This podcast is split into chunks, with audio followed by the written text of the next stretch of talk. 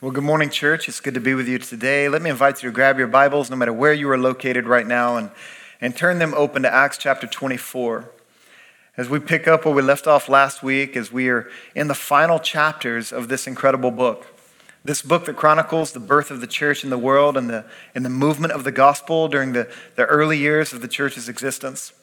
A movement that you and I are still a part of today and that we have the privilege of being a part of here in the city of Seattle. And my prayer is that you and I would continue to make much of Jesus, that we would give the city a taste of heaven. Wherever we live, wherever we work, wherever we learn, wherever we play, that we would make much of Jesus, giving people a taste of heaven so that they would want to follow Jesus with us, trust in Jesus with us, grow in Jesus with us. The Apostle Paul has been doing this. He's been traveling the known world, making much of Jesus, introducing people to the reality of the gospel, and, and at times his life and ministry has been challenged.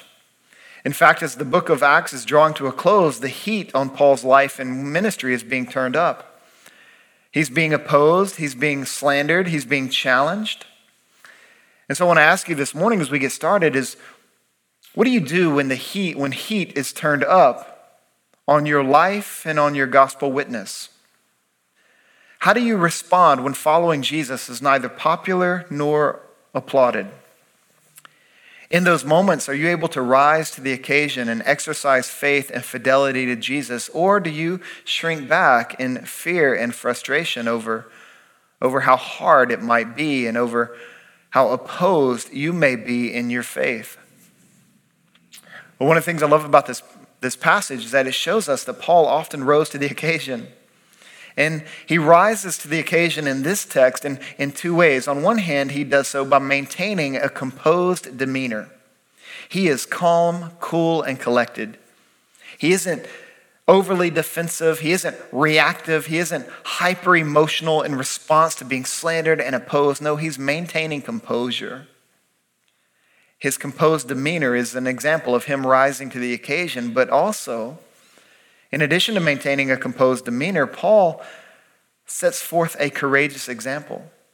He bears witness to the, to the gospel and he shares the beauty of Jesus with someone in power who, and he does so in a way that was quite challenging, and we'll see that here in a moment. As we get ready to dive into Acts chapter 24, let me voice a prayer for us and we will get started. Heavenly Father, would you give us grace as we open up our Bibles? Would you open up our hearts to receive your word? Holy Spirit, would you feed us? Would you nourish us? Would you encourage and build us up? All in Jesus' name. Amen. Now, at the start of Acts chapter 24, Paul has been kept under guard in Herod's place in Caesarea for five days. He's been waiting trial, and, and those who wanted to prosecute him, those who were raising charges against him, just kind of took their time to get there. Probably because they were trying to build a case, but perhaps in their research and in their efforts to build a strong case against Paul, they were unable to do so, which you'll see here in a moment. But five days later, we're told that Ananias, the high priest, and a hired legal gun, Tertullus, who, was, who may have been a Roman, may have been a Gentile, was probably not Jewish, but they bring him along to interface between them and Governor Felix to, to try to bring the charges against Paul to his attention. And, and all the charges that are raised are trumped up. They're trumped up charges designed to do two things. On one hand, they want to slander Paul, they want to tear his character down. And on the other hand, they, they want to ensure that Paul is punished to the furthest extent of the law, not because they cared about the law, but because they hated Paul. They wanted to see Paul put to death, and they're hoping that this trial will end in that, in that conclusion. Now, Tertullus was a skilled trial lawyer, and, and you can see this just in how he approaches a, a case where there isn't a lot of evidence to be brought. He, he starts by flattering Felix. He speaks flattering words to the governor to ingratiate himself and those he represents to him. Notice in verse 2, Tertullus says that we enjoy great peace because of you, and reforms are taking place for the benefit of this nation because of your foresight. We acknowledge this in every way and everywhere. Most excellent Felix, with utmost gratitude flattering words, flattering speech. And what's laughable about that is that the Jewish population did not admire Felix. They did not respect him. They did not like him. In fact, they hated Felix. Felix was viewed as, as a brutal and vicious governor. Anything that he thought smelt like a Jewish uprising or a revolution, he would come in with heavy handed force, with brute force to stomp it all out. And so the Jews did not like Felix.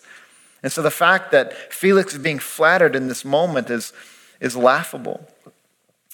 But then Tertullus goes on and he asks for a brief hearing. And that too is laughable. He wants the hearing to be brief because he doesn't have a lot of evidence to bring to the table.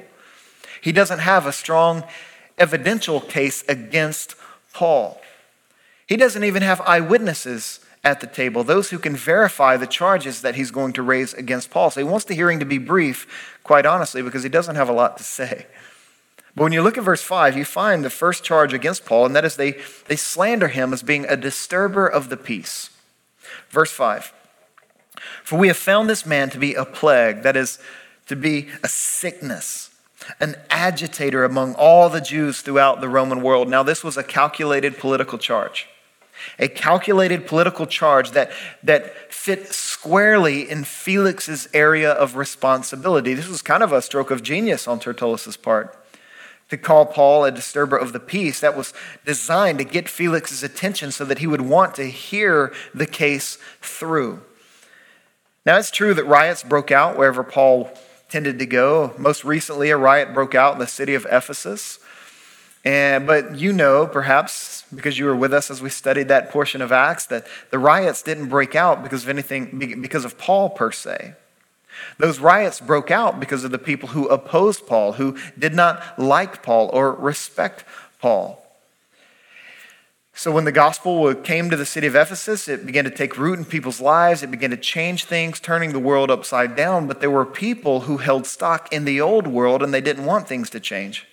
People of power, people of means, people of influence. And when, when the city began to change because people were loving Jesus and following Jesus, that threatened them. And so they wanted to stomp it out. And so they rallied a crowd, arose the passions of the crowd, spread lies about Paul to to cause a riot to break out. So they describe him as being a disturber of the peace, but Paul did not disturb the peace. It was those who opposed him. But then they go on in verse 5 and they refer to Paul as a dangerous revolutionary. Strong implication. Notice verse 5. He says he's also a ringleader of the sect of the Nazarenes. He's a ringleader of the sect of the Nazarenes. Now, Nazareth uh, that was Jesus' hometown, and those who followed Jesus were oftentimes described as being um, a sect of the Nazarenes because it was a way for people of power and people of influence to kind of put that group down. Nazareth was an irreputable place, it was an irrelevant place, it was an insignificant place.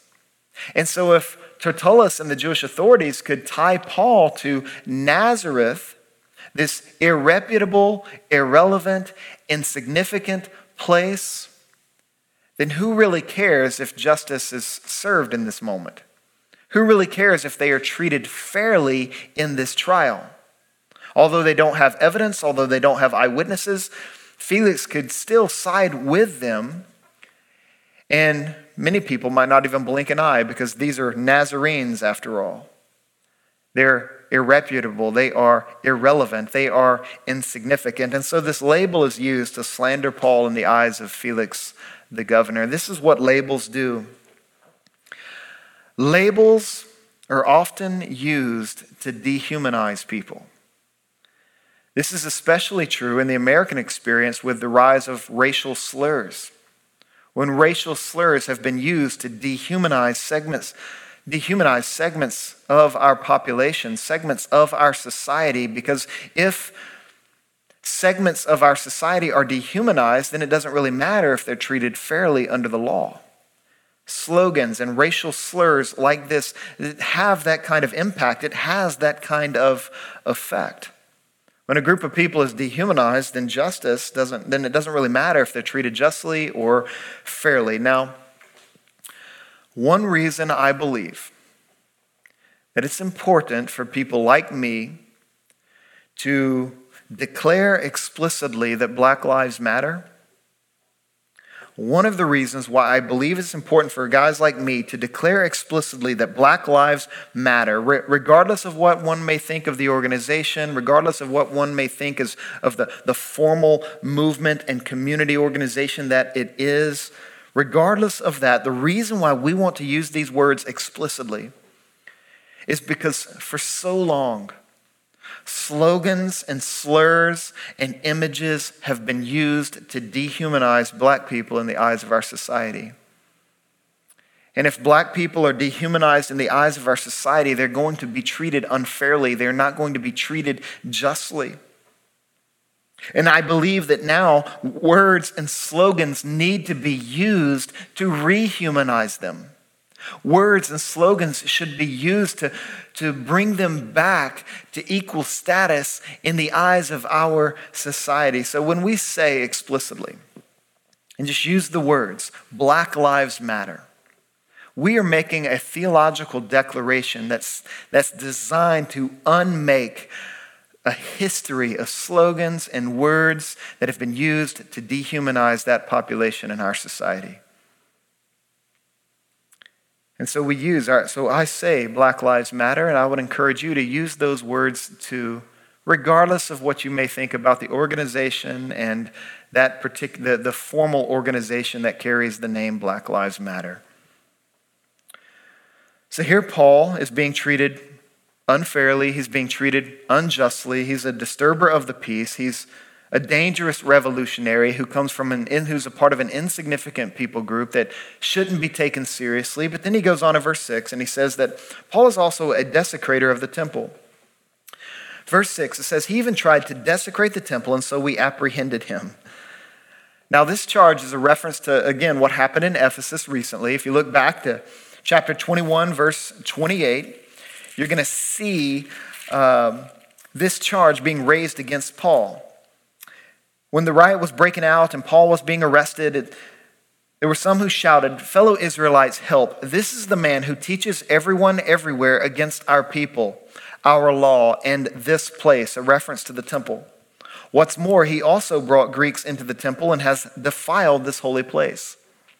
So they believe that he defiled the holy place because he brought non Jewish people into the temple. But non Jewish people were allowed in the temple. They just they were allowed in certain segments of the temple. And so Paul led them there, and, and this caused a huge fuss. And so they believed he was a desecrator of the temple, but Paul was a man who, before he entered the temple that day, he washed himself, he purified himself, he respected the practices that were still being used in that moment. He did not enter the temple in a way that would have defiled it or would have desecrated it. So, all of these charges are designed to slander Paul. But what I love about Paul's response is that he responds to this slander, he responds to this unjust treatment with a composed demeanor. You see his composure and how he responds to Felix. In verse 10, after the governor motions for Paul to speak, he clarifies Look, I've only been in town for 12 days. And 12 days is hardly enough time for me to start a revolution and to do all the things that you guys are claiming that I have done in the city. I haven't had enough time to infect the city. I mean, it takes COVID 19 14 days before it starts manifesting in our lives. You think Paul's going to do this in 12 days, this plague, this disease? No, he hasn't been around long enough. And so he's just kind of dismissing these. He's saying, Look, I haven't caused a disturbance in the temple, in the synagogue, or anywhere in the city. And then he states in verse 13 that they can't prove the charges they're making against me. And so he denies the indefensible case that Tertullus and Ananias have brought to the table. But then he keeps talking, and this is where it gets really good. He moves from denying the, the indefensible case that has been raised against him, and he moves into a positive affirmation. And he begins to affirm the undeniable. He begins to affirm what is true about him and what is true about the life that he's leading. And the first affirmation he makes is he affirms the way he follows. The way he follows in verse 14, but I admit this to you, I worship the God of my ancestors according to the way according to the way of righteousness that was laid out in the Old Testament, but ultimately fulfilled in Jesus, who would declare in John chapter 14, verse 6, I am the way, the truth, and the life. He's saying, Look, I do follow Jesus. I am a follower of Christ. I am I live according to the way. They call it a sect, which makes it a splinter group within Judaism, but I'm here to tell you that it's the way.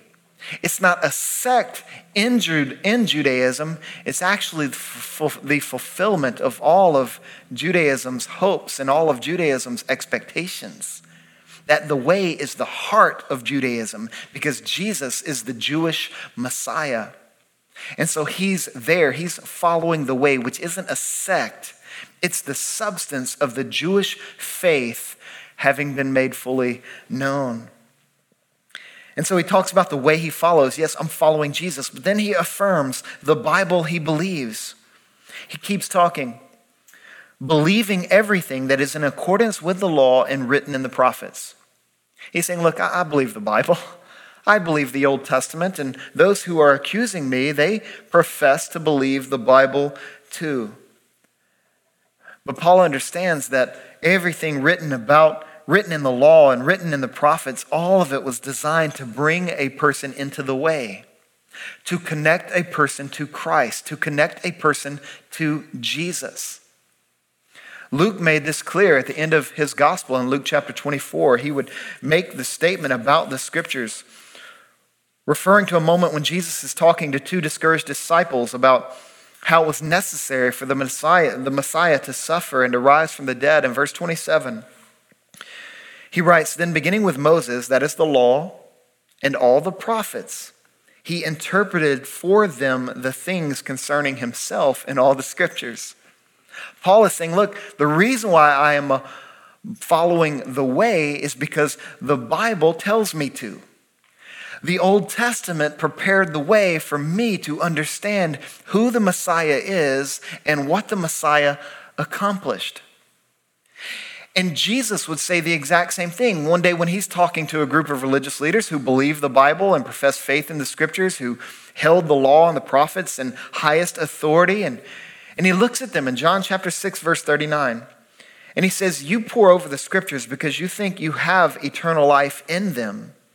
And yet they testify about me, but you are not willing to come to me so that you have so that you may have life.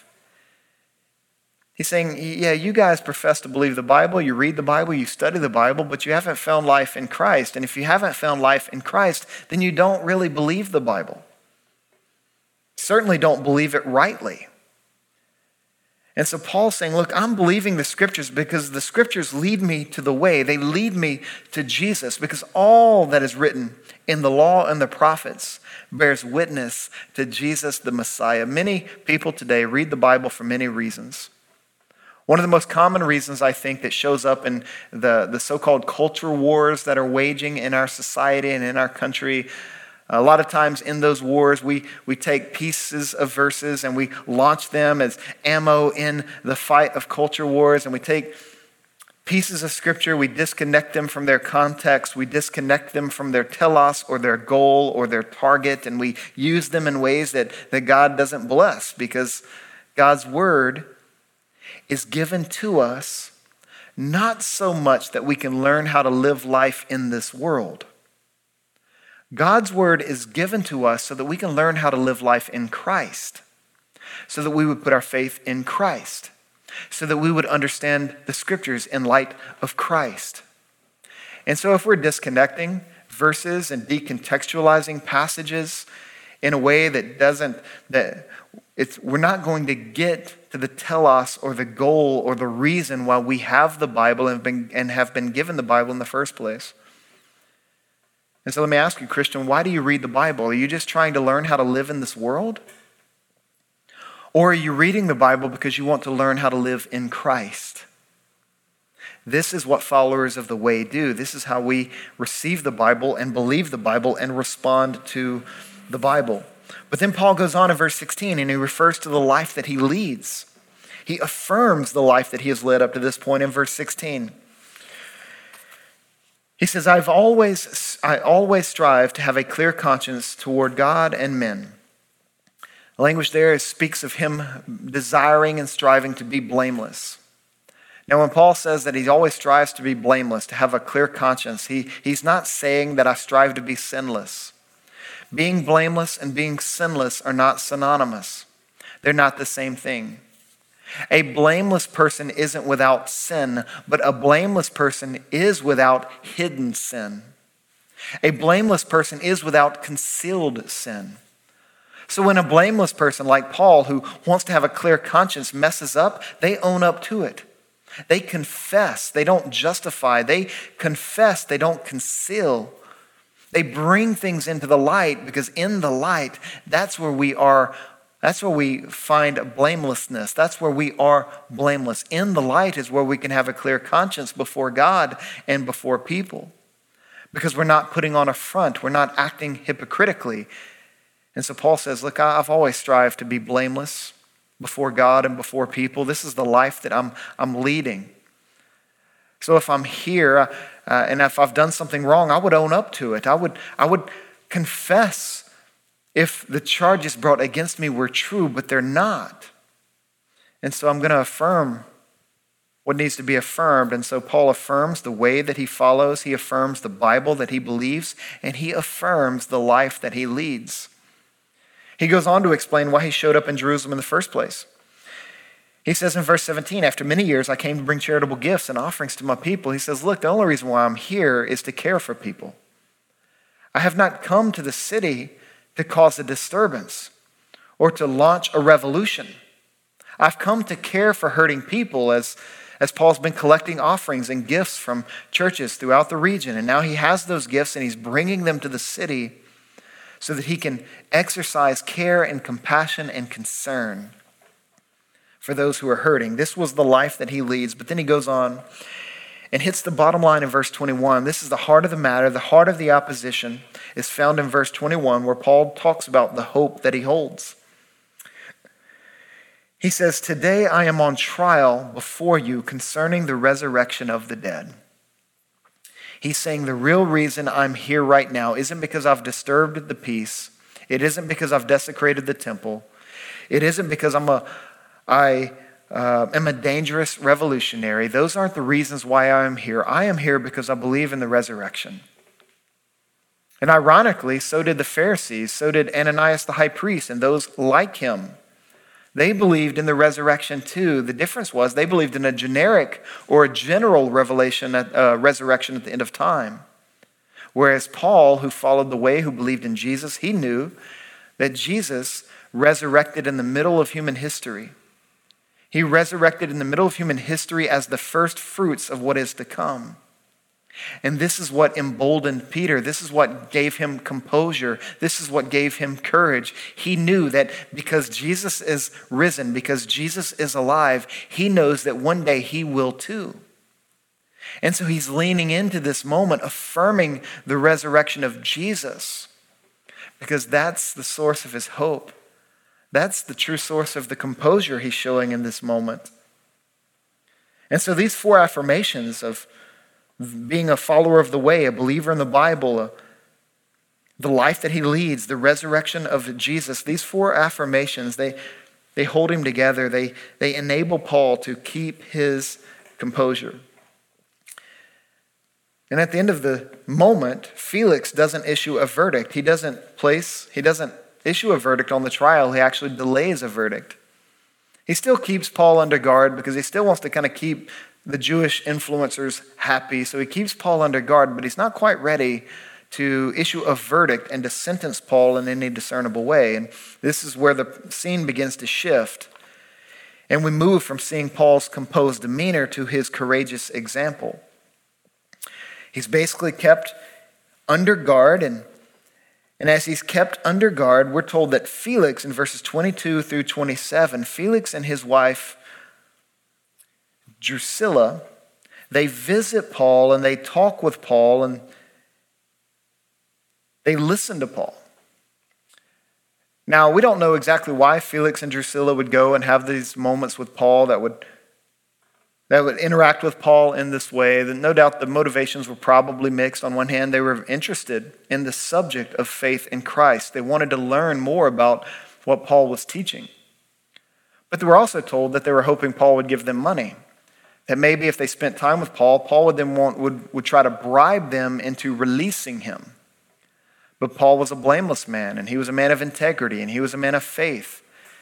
And he was more concerned with remaining faithful to Jesus than he was with remaining alive. And so he never tries to bribe Felix and his bride. He, he interacts with them. And what you find in that interaction is that Paul shares the gospel with an inspiring courage, with a courage that should inspire you and I as we interact with people and as we seek to share the gospel. Now, the tables turn at this point in the narrative.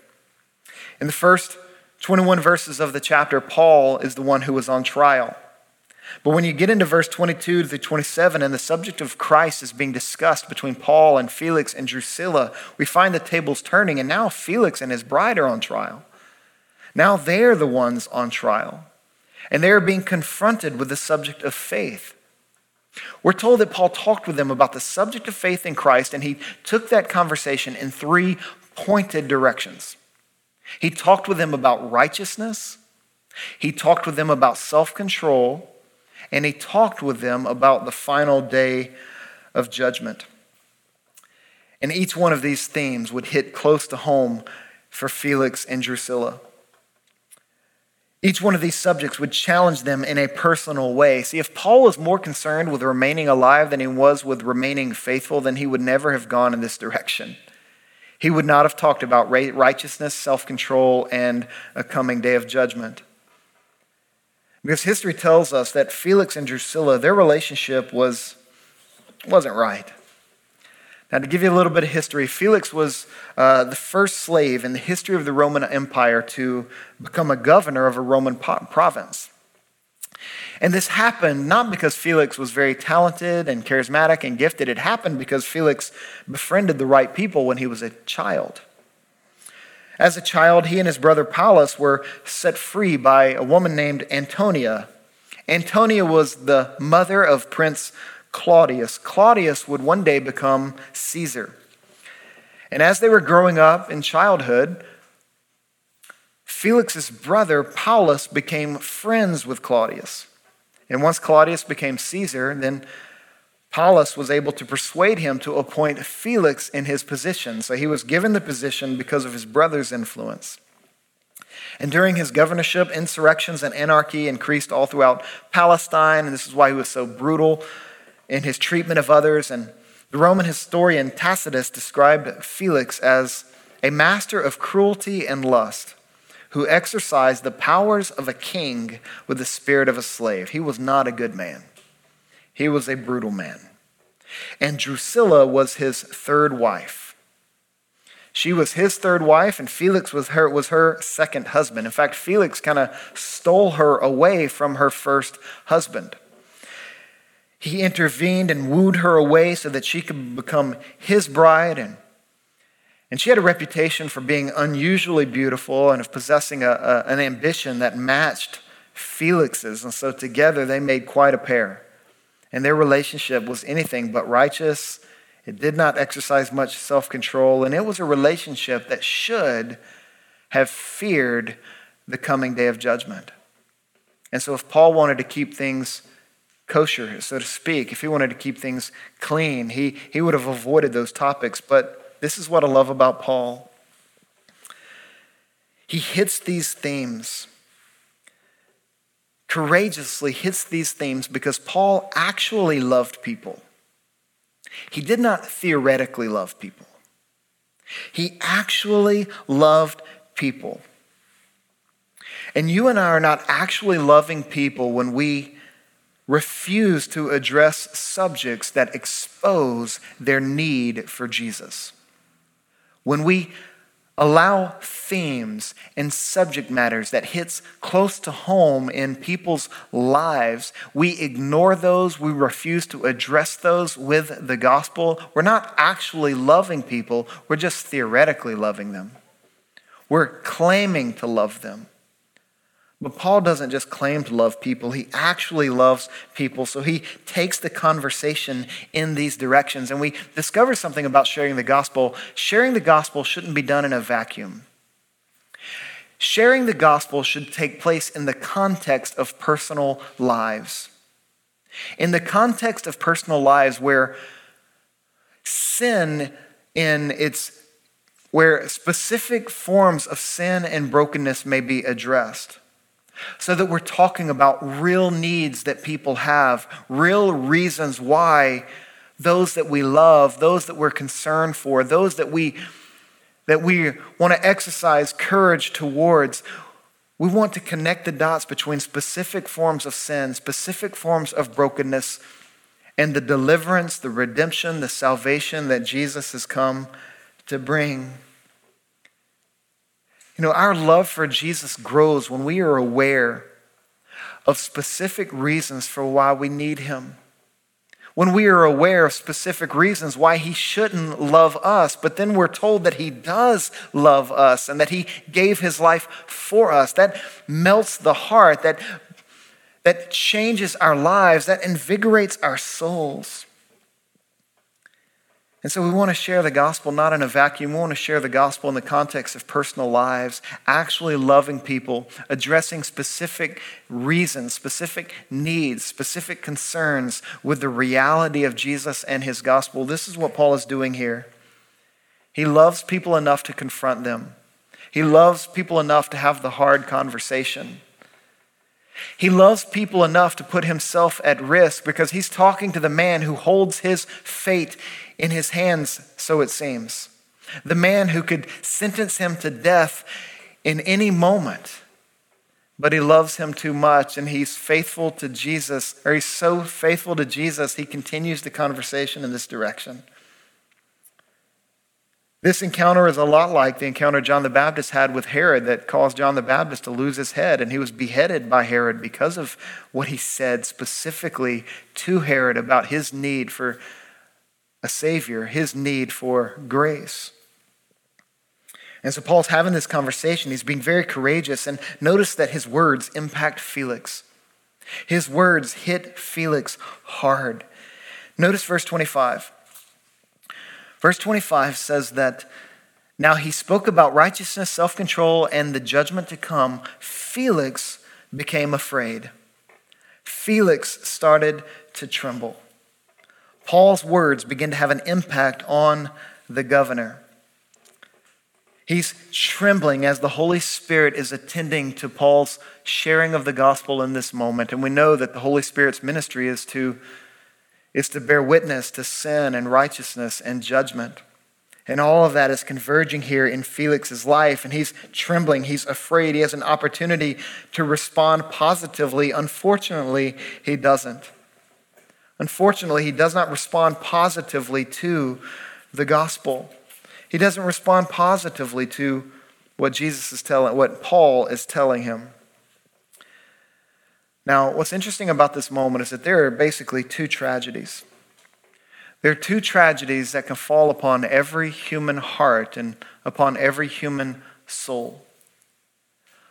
One tragedy is the tragedy of never trembling, of never becoming aware of your sin, of your brokenness, of reasons why we should tremble before a holy God. Never trembling is a tragedy of the human experience. But another tragedy, a second tragedy, is it happens when we do tremble, but we don't respond positively to it.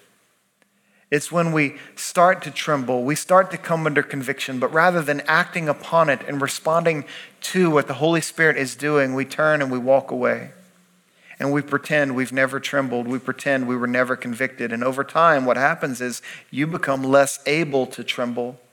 You become less able to be convicted. You may hear the same truth, just as Felix did, over and over and over again, but by not responding responding to trembling and conviction over time, your heart will harden, and you may hear the same truth, but you're not responding the same way. And that truth is not affecting you the way that it once did. These are the two tragedies of the human experience. It's a tragedy to never tremble, to never be confronted, to never be convicted. But it's also a tragedy to never respond to trembling, never respond to conviction, to never act on it, but to deny it. And when we deny it, our hearts grow hardened. And we are no longer in a healthy position to respond to the reality of Jesus and his gospel. So there, there's a warning here in Felix's example. Felix is a tragic example. But here's the encouragement the phrase that describes his fear in this moment is identical to the phrase used to describe someone else in the book of Acts who trembled, someone else in the book of Acts who came under conviction, but rather than denying it, they dove into it. Rather than rejecting it and ignoring it, they responded to it by putting their faith in Jesus. It happened to the Philippian jailer in Acts chapter 16. Listen to these words in Acts chapter 16, verse 29 we read that the jailer called for lights, rushed in, and fell down. This is when the earthquake hit, and this guy's aware of his mortality. He's afraid of dying. He comes into the apostle because uh, into Paul's presence, and he falls at Paul's feet. And he says that he fell down, trembling before Paul and Silas. He was trembling. He was fearful, but instead of delaying or ignoring how he was feeling in that moment, he allowed his fear to catapult him to eternal life. So he goes to Paul and he says, Sirs, what must I do to be saved? And they then tell him, I want you to believe in the Lord Jesus and you will be saved. Believe in the Lord Jesus and you will be saved. When you come under conviction, when you find yourself trembling because you're thinking about real things related to life and death, heaven and hell, judgment and salvation, when you come under that conviction, would you fall at the feet of Jesus? Put your faith in Jesus. Believe in him, trust in him, and let him let him flood your soul with peace and relief. I remember talking to a young person one day after she put her faith in Jesus and before she put her faith in Jesus, she, she had several days where she was just trembling in fear, worried about her life, worried about judgment, worried about specific forms of sin and brokenness that had marked her story. And, but after she, but when she was trembling and she was encouraged to look to Jesus, she began to move in Jesus' direction. And as she prayed to put her faith in Jesus, she, she told me, Andrew, it was like it was like this, it was this indescribable peace just came over me. My fear fled. And I found myself at peace. I found myself joyful. I found myself alive. So let me ask you as we wrap this up when the heat is turned up on your faith, when the heat is turned up in your life, whether it's the heat that comes by your faith being challenged, like Paul's in this story, or the heat is being turned up in your conscience, the way Felix's way it happens to Felix in this moment, what do you do? How are you responding? If you're a follower of Jesus, are you rising to the occasion and, and allowing the gospel to account for your composure and to compel your courage? If you're not a Christian, the heat of conviction is being turned up in your life like Felix, how are you responding? Are you following your fear to Jesus or are you ignoring it and pushing it aside? My hope and my encouragement for you is that you would follow it to Jesus and that all of us would find ourselves being held together by Jesus, being, being lifted up by Jesus no matter what type of heat is being turned up in our lives in this present moment. Let's pray together. Heavenly Father, would you give us grace to rise to the occasion when the heat is turned up in our lives? I want to pray for those who are following Jesus now to remain faithful, even when it is hard, to maintain composure and to exercise courage.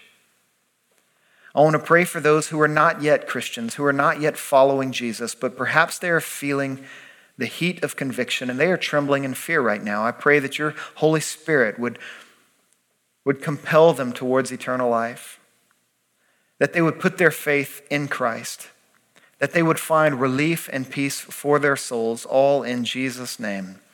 Amen.